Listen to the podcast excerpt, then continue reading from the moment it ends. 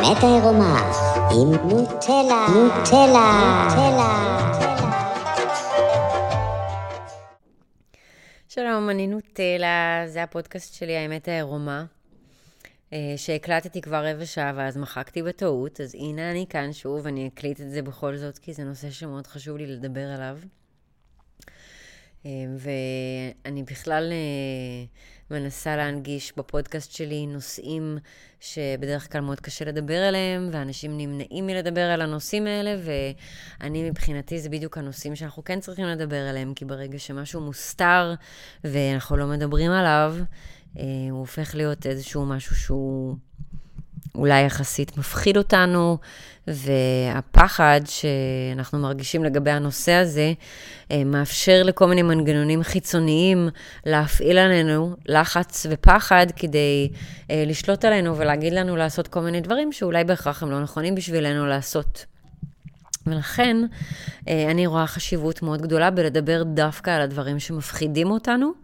סקס זה נושא שאני הרבה פעמים מדברת עליו. אני חושבת שאנחנו מפחדים מסקס, ואנחנו מפחדים לדבר על סקס, בגלל שהסתירו את זה מאיתנו ולא דיברו איתנו על זה בילדות. ולכן זה נושא שאני מדברת עליו, כי אני חושבת שברגע שמביאים לשם דיבור ושיח פתוח ומודעות, אז הדבר עצמו מתחיל להשתנות ולהיות יותר פתוח ויותר פלואידי ויותר זורם ויותר נעים. מוות, זה הנושא שרציתי לדבר עליו היום, המוות. בעיקר בגלל שבחודשיים האחרונים רובנו במדינת ישראל נאלצנו בעל כורחנו להתמודד עם הנושא של המוות הרבה יותר ממה שהיינו רוצים והרבה יותר ממה שהיינו צריכים להתמודד אי פעם בחיים. אני יודעת שהדור שלי, של ילדי שנות ה-שמונים, זה המלחמה הראשונה האמיתית. הייתה גם מלחמת לבנון, סליחה, מלחמת לבנון השנייה. אבל בעוצמה כזאת ובמידה כזאת, בקנה מידה כזה, אני חושבת שזו פעם ראשונה, במיוחד אחרי השביעי באוקטובר, שאנחנו מתמודדים במדינה שלנו, בחיים שלנו, עם מוות בצורה כל כך קרובה ואינטנסיבית. אפשר ממש להרגיש את המוות באוויר. זה נמצא בכל מקום, אפשר לברוח ממנו. זה מאוד מציף, זה מאוד עושה טריגרים. זה נושא שהוא מאוד מאוד קשה בשבילנו להקל ולהתמודד איתו ו... וזה נושא שלא הרבה אנשים מדברים עליו, כי מי ידבר על זה, אם הבן אדם עצמו שרוצה לדבר על הנושא הזה מפחד מהמוות, אז יהיה לו קשה לדבר על המוות, הוא לא רוצה בכלל לחשוב על זה, להתעסק עם זה, להתמודד עם זה, בטח שלא לדבר על זה. אני לצערי או לשמחתי נאלצתי להתמודד עם המוות מגיל צעיר, יש, יש אנשים כאלה, לא ממש מקרוב מגיל צעיר, כמו הרבה אסונות ששמעתי עליהם, אבל אימא של חבר שלי נפטרה כשהיינו ביחד, שהייתי בת שמונה עשרה, ואחר כך בגיל עשרים ושש מישהו מהשכבה שלי נפטר באיזושהי תאונה נוראית, בטיול שהוא עשה בחול, וכשהייתי בת שלושים שלושים ואחת, אשתו של אבא שלי נפטרה, ואליה כן הייתי קרובה, ונאלצתי להתמודד עם הנושא הזה, בין אם רציתי ובין אם לא. עד המוות של אשתו של אבא שלי, אגב, תמיד חשבתי את עצמי כזה, בן אדם רוחני בקטע של תקשורים ומחשפות וכוכבים ואסטרולוגיה וכל ההיפי בולשיט הזה שהיום כבר מפוצץ ברשת, שאני גדלתי בשנות ה-שמונים, שנות ה-תשעים, זה היה כזה קטע מגניב, ותמיד התחברתי לזה, הרגשתי שהדובי שלי בחדר שהיה לי היה מדבר איתי ושומר עליי, לא יודעת איכשהו תמיד היה לי איזשהו חיבור לצד השני מאוד מאוד טבעי, אבל כשאשתו של אבא שלי נפטרה בלילה הראשון אחרי השבעה, ישנתי אצלו בבית, ודברים התחילו באמצע הלילה, לילה לזוז, ונפלו כל מיני דברים, ופעם ראשונה שממש הרגשתי את הנשמה שלה, אחרי שהיא כבר לא הייתה בגוף פיזי. וזה היה, זו הייתה חוויה מאוד מפחידה מצד אחד, מצד שני, תוך כדי שזה קרה, הרגשתי הרבה ביטחון ונחמה ואהבה, והרגשתי שזה לא דבר רע, שזה דבר טוב, ואני מאז ועד היום מדברת איתה, בכל מיני שיחות שיש לי איתה בראש. ובכלל מאז חוקרת כזה את כל התחום הזה של התקשור והרוח ואנרגיות, והלכתי ללמוד הילינג, ואני מטפלת היום דרך אנרגיות ועבודה רגשית. עבודה אנרגטית, עבודה עם הנשמה והייעוד שלה, ומה היא אמורה לעשות פה בעולם הזה, וכל מיני חסימות רגשיות ואנרגטיות שתוקעות אותנו אה, בחיים, ומונעות מאיתנו מלהגשים את עצמנו ולחיות את החיים הכי טובים שאנחנו יכולים. אז אני חיה את העולם הזה היום, ומן הסתם בגלל שנתקלתי מגיל צעיר במוות, אה, הנושא עניין אותי, ו... למדתי קצת על זה, גלגולי נשמות וקרמות, ויש ספר שקוראים לו מסע הנשמות של מייקל ניוטון, שאני ממש ממליצה עליו. ואני ניגשת לנושא הזה של נשמות ואנרגיות ומוות ממקום שהוא פיור אנרגי, כאילו ממש מהמקום האנרגטי. אז אני אדבר על זה קצת היום, על איך אני חווה את המוות ואיך אני מסתכלת על זה ואיך אני מתמודדת עם זה ועוזרת לאנשים אחרים להתמודד עם מוות של קרובים אליהם שהיה להם בחיים, ואולי זה קצת יעזור לכם וקצת יקל, כי אני יודעת שזה נושא ממש כבד וסמיך ו...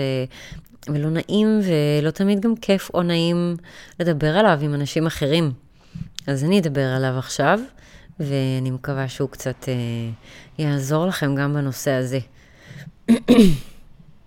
אז אה, כשאנחנו באים מהעולם של אנרגיות, אנחנו יוצאים מנקודת הנחה, אה, שאנרגיה אף פעם לא נעלמת, היא תמיד מותמרת לאנרגיה אחרת. זה חוק של פיזיקה, זה בכלל קשור לעולם הרוח. כל דבר שהוא אנרגיה, ובעצם הכל זה אנרגיה, אז אנרגיה אף פעם לא נעלמת, כי אף פעם גם לא נוצרת משום מקום. היא תמיד מותמרת לאנרגיה אחרת, לצורה אחרת של אנרגיה.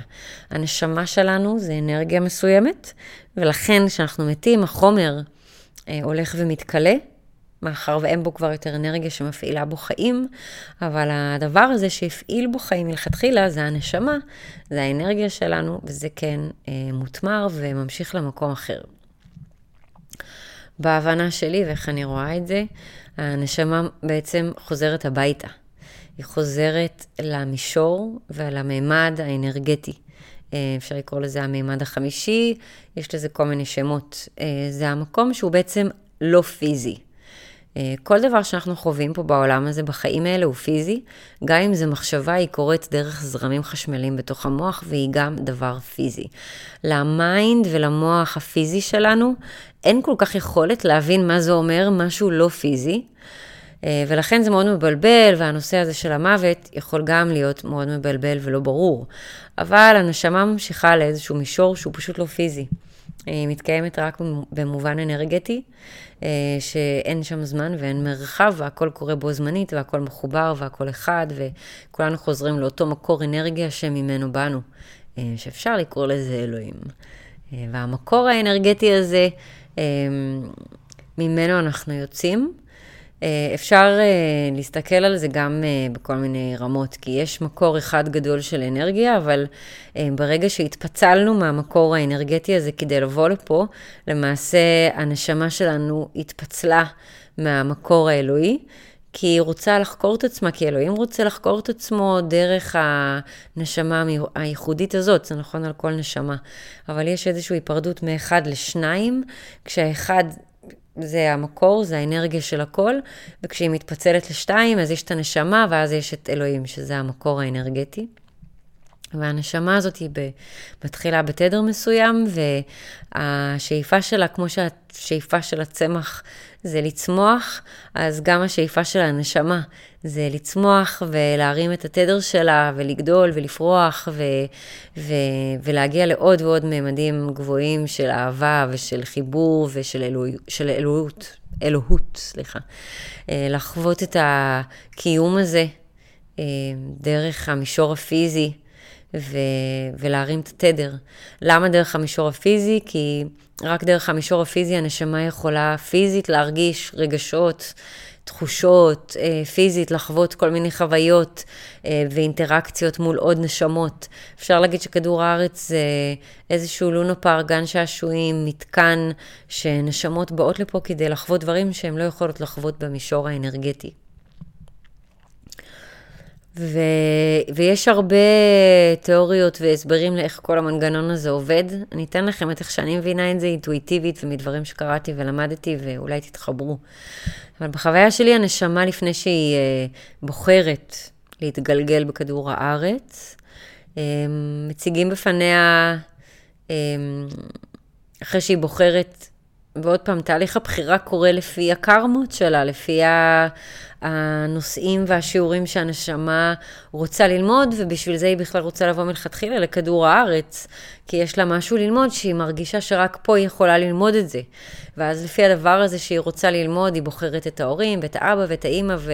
וזה גם לפי המטען הגנטי ולפי האנרגיה שלהם, והמקום והתרבות, והכל, כל הבחירה הזאת בהורים, נעשית בצורה קפדנית ביותר על ידי הנשמה שלנו, על ידינו, מתוך הרצון והאופטימיזציה, סליחה, של החיים האלה לשיעורים שהיא רוצה ללמוד. אז היא יודעת שדרך ההורים האלה והחוויית חיים הזאת והילדות שהיא תעבור והכאבים שיהיו לה והמסעות שהיא תצטרך לעבור ודברים שאתה צריך להתמודד איתם בתור הבן אדם הזה, זה בדיוק הדברים שישרתו אותה ואת המסע של הנשמה שלה פה בעולם הזה, ולכן היא בוחרת את ההורים שלה. והיא גם רואה מראש את כל האופציות של כל הסנריות, של כל המצבים שיכולים לקרות עם אין סוף הבחירות בכל רגע ורגע שהיא בתור הנשמה הזאת ביחד עם הבן אדם הזה שהיא נולדת לתוכו והופכת להיות הוא, אז היא רואה את כל האופציות שיכולות לקרות והיא מסכימה על כולן. ואז היא באה לפה בלב שלם, ואפילו סוג של התרגשות של המסע שהיא הולכת לעבור פה. ואומרים שהנשמה נכנסת לתינוק ברחם בשליש האחרון, שזה לדעתי חודש שישי, וגם עד שהיא נולדת היא נכנסת ויוצאת, יכול להיות שבשבועיים האחרונים היא יותר נשארת מבפנים, היא נשארת ברחם, ובזמן הזה יש תהליך גם של שכחה, כי הנשמה רוצה לחוות את החוויה עד הסוף. ואם היא תזכור מאיפה היא באה ואת כל הקרמות ואת כל הגלגולים הקודמים, אז מאוד יכול להיות שהיא פחות תהנה מהגלגול הזה ומהמסע הזה פה. ויכול להיות גם שהיא תוכל פחות ללמוד את השיעורים שהיא באה לפה ללמוד. אז היא צריכה לבוא דף חלק, לא לזכור שום דבר. בקבלה מדברים על זה שהמלאך בא ומלטף בחלק של העליונה של השפה, בגלל זה יש לנו את הפס הזה פה, ולמעשה משכיחים מאיתנו את כל מה שהיה לפני, ואז אנחנו... ברחם, זה כמו תחנת מעבר, כי אנחנו עדיין מחוברים למקור ולאנרגיה, ועד הלידה עדיין כזה זוכרים פחות או יותר את אלוהים ומי אנחנו. אנחנו לא צריכים שום דבר, אנחנו מקבלים הזנה באופן טבעי, אנחנו בסוג של גן עדן עלי אדמות, בתוך הרחם של אמא שלנו. זה המקום שאנחנו מרגישים הכי אהובים, הכי מחוברים, אנחנו עדיין מחוברים למקור ו- ולמי שאנחנו, לנשמה שלנו, ולכן החוויה של הלידה זה הטראומה הראשונה, חוויית הנטישה הראשונה, והחוויית הנפרדות, הפיצול מאמא שלנו זה למעשה הפיצול מהאלוהות ומהעולם האנרגטי, וההתחלה של המסע שלנו פה בעולם הפיזי. לכן, אף אחד לא יכול למות בטרם עת, ואף אחד לא יכול למות בטעות, וכמו שהנשמה בוחרת מתי לבוא ולמי להיוולד ואיזה חיים היא רוצה לעבור פה, היא גם בוחרת ומסכימה מתי היא הולכת למות. והנשמה, המוות שלה יכול להיות מ... יכול להגיע במקום ובזמן ובנסיבות מאין סוף סיבות. יכול להיות שהיא סיימה את המסע שלה פה ואין לה כבר עוד מה ללמוד והיא בוחרת ללכת. יכול להיות שזה מה שסוכם מראש, כי אולי אנשים אחרים בחיים שלה צריכים גם לעבור דברים, וגם היא, יש אינסוף סיבות. זה מה שנקרא נשגב מבינתנו. אנחנו לא יכולים להבין את הסיבות שהנשמה בוחרת להיוולד להורים מסוימים, כמו שאנחנו לא יכולים להבין את הסיבה שהנשמה בוחרת למות מתי שהיא הולכת. זה לא בשבילנו להבין, המיינד שלנו, אין לנו את היכולת להבין את זה בכלל. פה נכנסת האמונה, ואם אני מאמינה שהכל קורה לטובתי ולמעני, ושאני הסכמתי על כל זה מראש, מה שצריך לקרות יקרה, ואלוהים אוהב אותי, והמקור הזה של האנרגיה אוהב אותי, ואין טעויות, והכל קורה בדיוק כמו שהוא צריך לקרות, הכל הרבה יותר גדול ממני, וזה לא התפקיד שלי להחליט ולשלוט, כי זה משהו שהוא הרבה יותר גדול ממני, אז אני מרפה, נותנת למה שלי שקורה לקרות, ואני באמונה ובהתמסרות לזה שהכל מדויק. זה לא אומר שאני לא עושה השתדלות ואני מסירה מעצמי אחריות בהתנהגות שלי ברמה היומיומית. יש לי אחריות מלאה על איך אני מגיבה, פועלת, מדברת וחיה בעולם הזה. זה באחריות המלאה שלי. אבל מתי אני הולכת למות ולמי נולדתי ומתי אנשים אחרים צריכים למות, זה לא בידיים שלי. יש לי מוח קטן מדי שלא מסוגל בכלל להעמיק ולהבין נושאים כאלה ומי אני. אבל אני כן מאמינה בלב שלם שזה תמיד קורה כמו שצריך. כמו שזה צריך לקרות, בדיוק איפה ומתי ואיך, ואין לי שום יהירות של הטלת ספק באלוהים או ב... באנרגיה של החיים שמפעילה פה את הכל, שהרבה יותר גדולה וחכמה ממני. בשביל זה צריך אמונה. וכמובן שככל שהמוות יותר קרוב אליי, מישהו שאני יותר אוהבת, יהיה לי יותר קשה לזכור את הדברים האלה בזמן אמת. לכן אנחנו מתרגלים כל יום מדיטציה, מתפללים לאלוהים, אומרים תודה, נזכרים שאנחנו נשמה, שבאנו לפה למסע מסוים, אומרים תודה על כל הדברים שיש. ולכן גם בעבודה רוחנית שעושים עם מדיטציה, עושים גם מדיטציה עם המוות, מדמיינים את המוות, מדמיינים עולם שאני כבר לא פה, מדמיינים שאני בקבר ומספידים אותי, זאת אומרת עושים עבודה עם הנושא הזה של המוות, כדי שהוא לא יהיה כל כך רחוק ממני ומפחיד, מתוך ההבנה והאמונה שהמוות יגיע בדיוק מתי שהוא צריך להגיע, ואני רק צריך להיות מוכן לרגע הזה. על זה יש ספר שלם, ספר המתים הטיבטי, שהוא בא יותר מהכיוון הבודיסטי, שמדברים גם על זה, גם על הממדים השונים שהנשמה יכולה להתגלגל לתוכם. זה ספר שלם, אבל המהות והמטרה של הבודיזם, ושל הספר הספציפי הזה, זה למעשה להכין אותנו למוות. וזה לא להכין את הנשמה שלנו למוות, כי היא אין לה שום בעיה לחזור הביתה. זה יותר להכין את האגו ואת המיינד ואת הדמות הזאת שאנחנו בנינו פה בחיים האלה, להכין אותה לפרידה. והדרך להכין אותה לפרידה הזאת, זה דרך זה שאני לומדת לא להיאחז בדברים, ולסמוך על אלוהים שהכל מדויק, קצת מתעמקת במה זה קרמה, ומתרכזת בעיקר בלהיות כמה שתר נוכחת ביום יום שלי, וכמה שתר לקחת על עצמי אחריות, על ידי זה שאני כמה שתר במודעות, לדברים שאני חושבת עליהם, לדברים שאני מרגישה, לדברים שאני רוצה לעשות, לדברים שאני רוצה, לדרך שאני מגיבה, ועל זה כל הפוקוס שלי והתשומת לב שלי, כי רק על זה יש לי אחריות. והעבודה עם המוות היא עבודה מאוד חשובה, דווקא כשאנחנו בחיים. לא כי יש לנו מחלה סופנית, ולא כי אנחנו מפחדים שעוד רגע אנחנו הולכים למות, אלא כי אנחנו לא רוצים לחיות את החיים האלה עם הפחד הזה מהמוות, שכל הזמן מרחף מעלינו, מאיים עלינו ומחליש אותנו, וגורם לנו לעשות דברים שהם לא טובים לנו.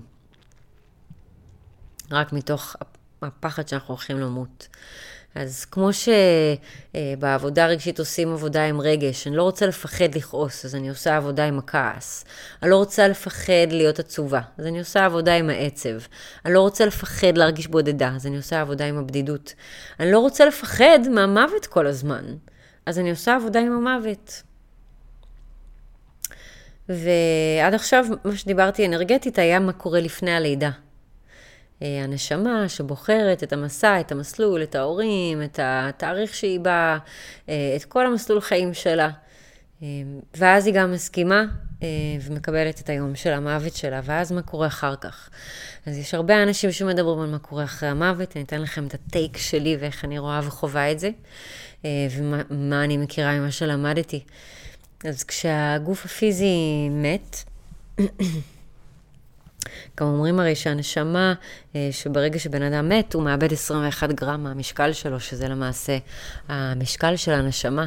הנשמה עוזבת את הגוף כנראה קצת לפני שהגוף הפיזי מת, כי היא לא רוצה לחוות את הכאב ואת הטראומה, כי זה עלול להשאיר עליה חותם, במיוחד אם זה קורה רגע לפני המוות, ולכן יש לנו איזשהו מנגנון של למות, או בוא נגיד הנשמה נפרדת מהגוף, קצת לפני שהגוף הפיזי ממש מת. ובשלב הראשון אומרים שיש רגע כזה שהנשמה יוצאת וממש רואה את הגוף שלה מבחוץ, ואז היא ממשיכה למישורים אחרים. אז השלב הראשון שהיא עוברת זה איזשהו ניקוי אנרגטי של האופי של הבן אדם שהנשמה הייתה בחיים האלה, ההרגלים המגונים, הכאבים הרגשיים שהיא עוד לא הצליחה לנקות, הזיכרונות הלא טובים, בעצם ניקוי אנרגטי של כל הדמות והחיים האלה שעכשיו היא עברה. ואז בשל... בעצם עם השילה מעצמה, ממש שכבה אנרגטית, אני חושבת שזה הגוף האסטרלי, שהיא ממש משילה מעצמה.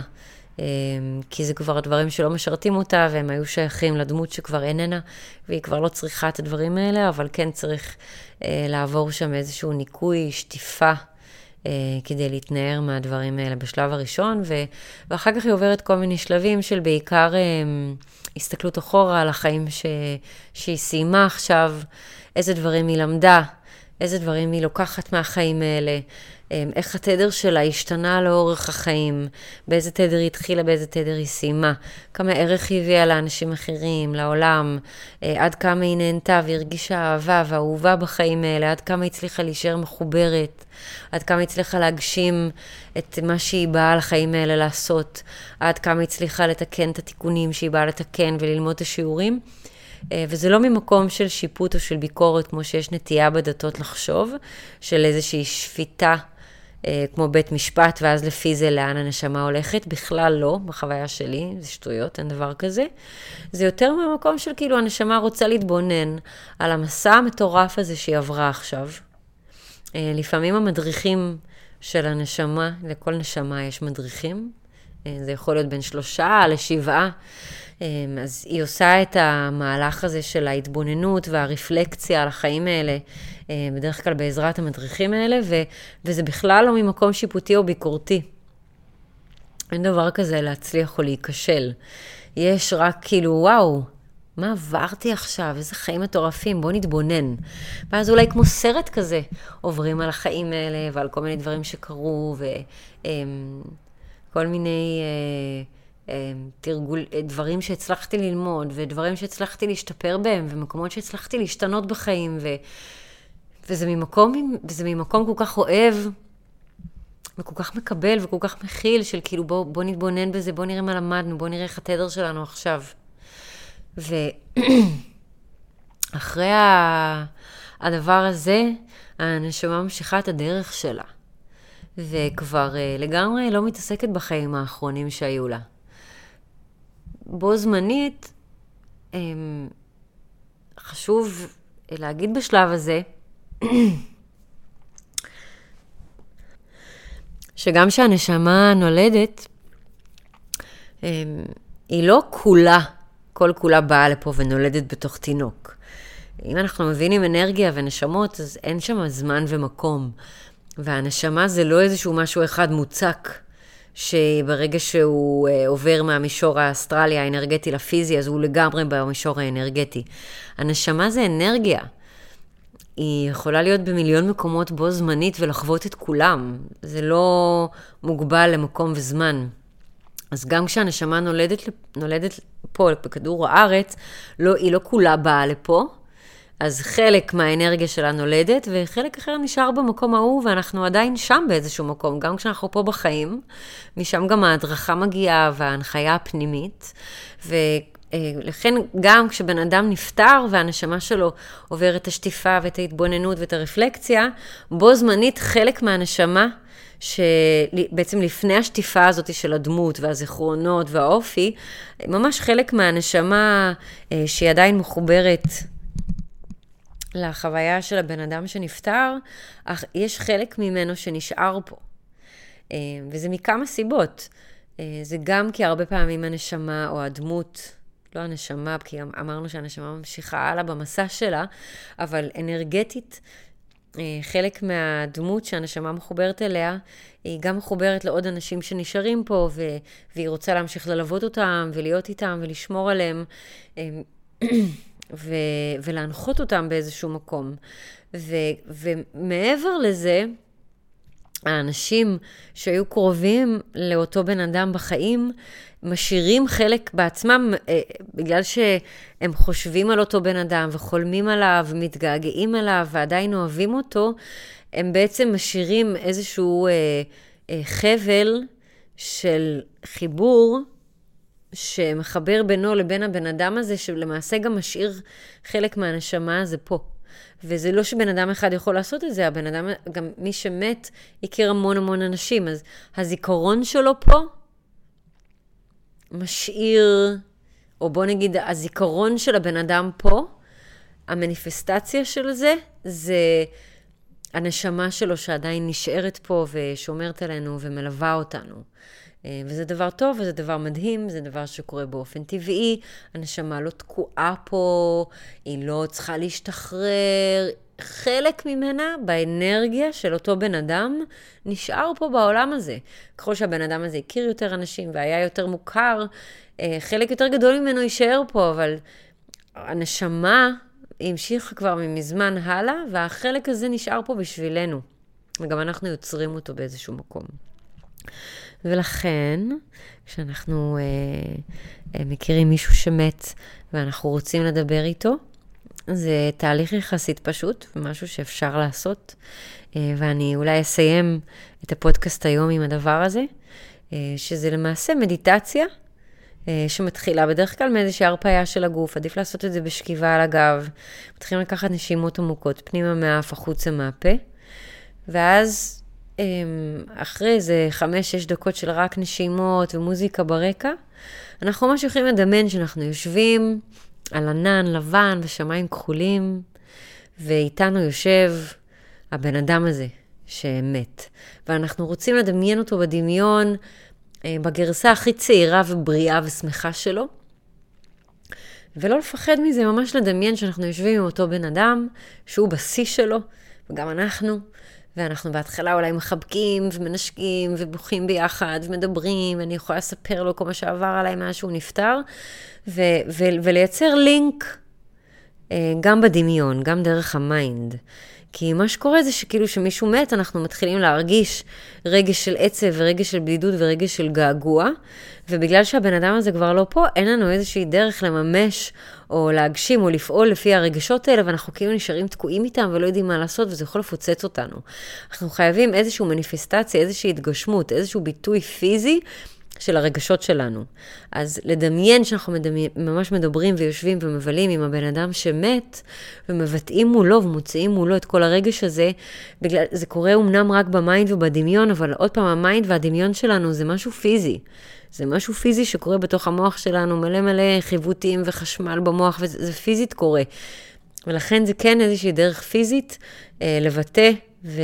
ולהגשים ולממש את הרגשות האלה, אה, ואפשר לעשות את זה כל יום. הבן אדם הזה לעולם לא יתעייף מאיתנו, הוא לא באמת יכול לכעוס עלינו, הוא פשוט אוהב אותנו, לא משנה מה, כי הוא כבר לא פה במישור הפיזי, והוא, והוא יכול להיות רק בשבילנו ורק למעננו, והוא יכול להפוך לאיזשהו מדריך בשבילנו בחיים. ומותר לנו גם לכעוס עליו, ולהגיד לו דברים לא טובים, ולא משנה מה נגיד לו, ולא משנה מה אנחנו נעשה, הדמות הזאת בראש שלנו תמיד תאהב אותנו, ותמיד תהיה בצד שלנו. והרבה פעמים באמת שעושים את התרגיל הזה, ומדמיינים שמדברים עם הבן אדם הזה שכבר לא פה, לפעמים פתאום מקבלים תשובות שהן נורא מפתיעות, ויכול להיות שזה גם סוג של תקשור מסוים, שאנחנו מתקשרים עם החלק הזה של הנשמה של הבן אדם הזה שנשאר פה. וזאת ברכה, וזה כיף, וזה משהו שבעיניי, בחוויה שלי, הוא אמיתי לגמרי, והוא נגיש לכל אחד. פשוט לא מלמדים אותנו את הדבר הזה, ולא מסבירים לנו, ועוד פעם, יוצרים איזשהו חוצץ מאוד מאוד גדול בינינו לבין המוות. כאילו זה איזשהו משהו נוראי שהולך לקרות, ואוי ואבוי, וצריך לפחד מזה, ולעשות הכל כדי שזה לא יקרה. ואני רק רוצה להזכיר לכם שמעולם לא נולד בן אדם שלא מת בסוף, וכולנו הולכים למות. זה לא העניין. אי אפשר לערער בזה, אי אפשר לשנות את זה, אי אפשר גם לדחות את זה. זה יקרה מתי שזה צריך לקרות, זה בוודאות יקרה, זה לא בידיים שלנו, זה לא בשליטה שלנו. אז מה אני כן יכול לעשות? אני יכול יותר להכיר את המוות, לדבר על המוות, יותר לחקור מה קורה אחר כך. אני יכול לדמיין שאני מת, אני יכול לדמיין את התחושה הזאת של העולם, של העולם שאני לא קיים בתוכו. אני יכול, ואולי זה יעלה פחד, ואולי זה יעלה בכי, וזה בסדר, זה טוב, בוא נרגיש את הדברים האלה רגע. בוא נרגיש בנוח עם המוות. זה חלק כל כך, זה, זה כמו קקי, אין בן אדם שלא עושה קקי, למה כל כך לא נעים לנו לדבר על זה? אין בן אדם שלא עושה סקס, למה כל כך לא נעים לנו לדבר על זה?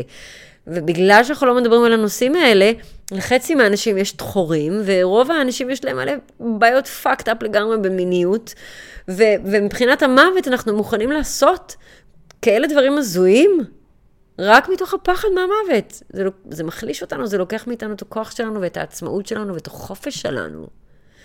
ואם אנחנו רוצים להיות אנשים מחוברים, אז אנחנו גם רוצים להיות מחוברים למוות, שהוא חלק טבעי לא פחות מכל שאר החלקים בחיים האלה. העץ באביב פורח ומוציא פרחים ופירות, ואז בסתיו לאט לאט הוא מתחיל להתעייף, בחורף הוא מת. הוא משיל את כל העלים ואת כל הפרחים ואת כל הפירות, ויש תהליך של מוות, ולאט לאט באביב עוד פעם הוא מתחיל לצמוח ולפרוח, ובקיץ הוא מביא את כל הפירות. זה סייקל, זה מעגליות שקורה כל שנה מחדש בכל כדור הארץ. גם בני אדם הם, הם חיים בסייקלים, גם נשמות באים לפה לחיים, זה סייקל, זה מעגליות מסוימת, זה אף פעם לא נגמר, כמו שזה אף פעם לא התחיל. כל בן אדם שמת, סופו, או כל בן אדם שנולד, סופו למות. מה קורה לפני, מה קורה אחרי? אנחנו יכולים לחקור, אנחנו יכולים לשאול, אנחנו יכולים לבדוק. אבל אם אנחנו מאמינים באמת שבאנו ממקור של אנרגיה שאוהב אותנו תמיד ללא תנאי, וכשנמות נחזור לאותו מקור אנרגיה הביתה, מה זה משנה? מה קורה אחרי המוות ומה קורה לפני הלידה? כל עוד יש לי את האמונה הזאת בלב, ואני באמת מרגיש את זה ומחובר לזה, ויודע שזה דבר טוב, והמקור הזה של האנרגיה שממנו באתי ושאליו אני אחזור, זה רק אהבה נטו, אנרגיה מדהימה וטובה, ואני זוכר את זה ואני יודע את זה ואני מאמין בזה, אז המוות לא יפחיד אותי יותר, ולמעשה גם החיים לא יפחידו אותי יותר, כי אני חושבת שהרבה מאיתנו מפחדים לחיות, ומפחדים לעשות דברים ולפעול, גם בגלל הפחד מהמוות. ובן אדם שחי חיים שלמים מבלי באמת לחיות אותם, זה האסון הכי גדול שיכול לקרות. ואם יש משהו שהנשמה שלנו יכולה להתחרט עליו, זה זה. אז אני חושבת שככל שאנחנו נאמץ ונחיל ונאהב את המוות יותר, ככה נוכל גם אה, לאהוב את החיים יותר. ונראה לי שזה המטרת על שלנו בעולם הזה ובחיים האלה, וזה הדבר שבאמת הכי חשוב. ולכן הטריגר הזה שהמלחמה עושה לנו עם המוות, זה נורא והיום והאסון הכי גדול שהיה פה, אבל ברמה האישית של כל אחת ואחת מאיתנו, אני חושבת שזה שיעור חשוב, ואני חושבת שזה משהו שיכול לעלות הרבה מאיתנו מדרגה, וזה יכול לאמת אותנו ולעזור לנו להתמודד עם כל הנושא הזה של המוות בצורה קצת אחרת, ויותר ממקום של קבלה ואהבה ופחות ממקום של פחד. ונראה לי שסרקתי את כל הנושאים שרציתי לדבר עליהם בהקשר לנושא הזה. אם יש לכם שאלות או דברים שבא לכם לשאול או להגיד אחרי הפודקאסט הזה, אתם ממש מוזמנים לפנות אליי בפרטי. יכול להיות שאני אכין גם מדיטציה מוקלטת של עבודה עם המוות, אז אם כן אני אשתף אתכם. ואני מזכירה שאני עושה מפגשים אישיים אחד על אחד בתל אביב, גם עם גברים וגם עם נשים. זה מפגשים של טיפול דרך מגע אנרגטי, והם כוללים גם שיחה, אבל בעיקר עבודה עם התת מודע ועם האנרגיה ועם הרגש, ושיחות שיחות במישורים קצת יותר עמוקים וממדים קצת יותר גבוהים, ביחד עם טיפול ומדיטציה דרך מגע של הילינג. אז אתם ממש מוזמנים לפנות אליי בפרטי, אם בא לכם לשמוע עוד. וכל רביעי בערב יש לי מפגש קבוצתי, שזה תרגול בהמשכים שמתאים לאנשים שעושים איזשהו תהליך של התפתחות אישית, של עבודה פנימית, של חיבור, כולל מדיטציה ויוגה ועבודה עם האנרגיה. אז זה איזושהי קבוצה של גברים כרגע, של חלקם קבועים, חלקם חדשים, שמאוד עוזר עם התרגול ועם התהליך וכל מיני תקלות ודברים שאנחנו עוברים בדרך. וכל הפעילויות האלה קורות בפלורנטין, אצלי בלופט. וזהו, אני אשאיר מייל. תודה שהקשבתם לי. אני יודעת שזה נושא קצת קשוח. ותודה שהייתם. ואני אוהבת אתכם מאוד. ואנחנו נשתמע ממש בקרוב. ואמן שיהיו ימים רגועים יותר ושקטים יותר. ו... אני מקווה שכל הנשמות היקרות והמדהימות שעזבו אותנו בחודשים האחרונים נמצאים במקום שהם צריכים להיות, והמשיכו את הדרך שלהם הלאה, ותודה גם להן, שאחלה המשך יום, לילה, בוקר, צהריים, נשיקות. האמת העירומה עם נוטלה, נוטלה, נוטלה.